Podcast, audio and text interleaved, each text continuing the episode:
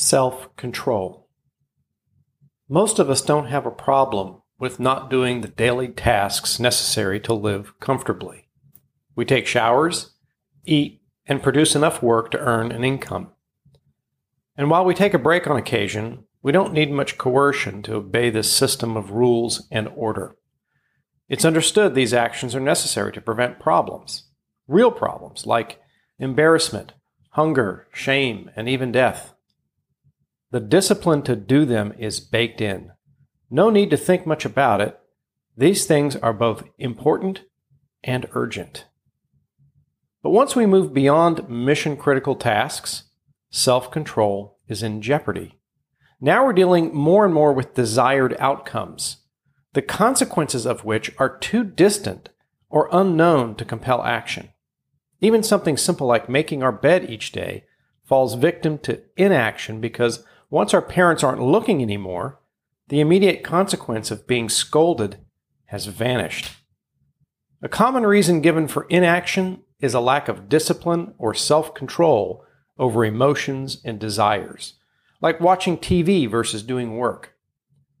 When we fail to get the important things done, it's helpful to understand the components of what is actually holding us back. Number one, desire. How much do we really want to reach the finish line? What's at stake? How does this change over time, this desire fade? Is the outcome part of our legacy? Is it important or merely urgent?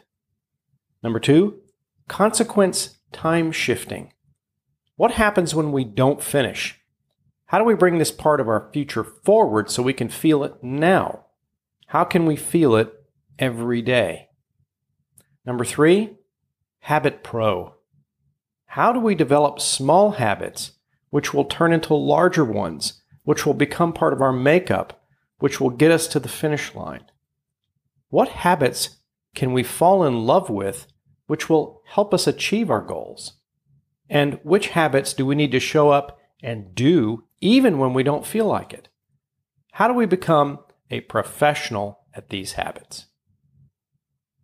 Perhaps we can gain more self control by creating legacy driven goals, by making the pain of not achieving them real right now, by developing small habits which we will do every day to build momentum and achieve success along the way.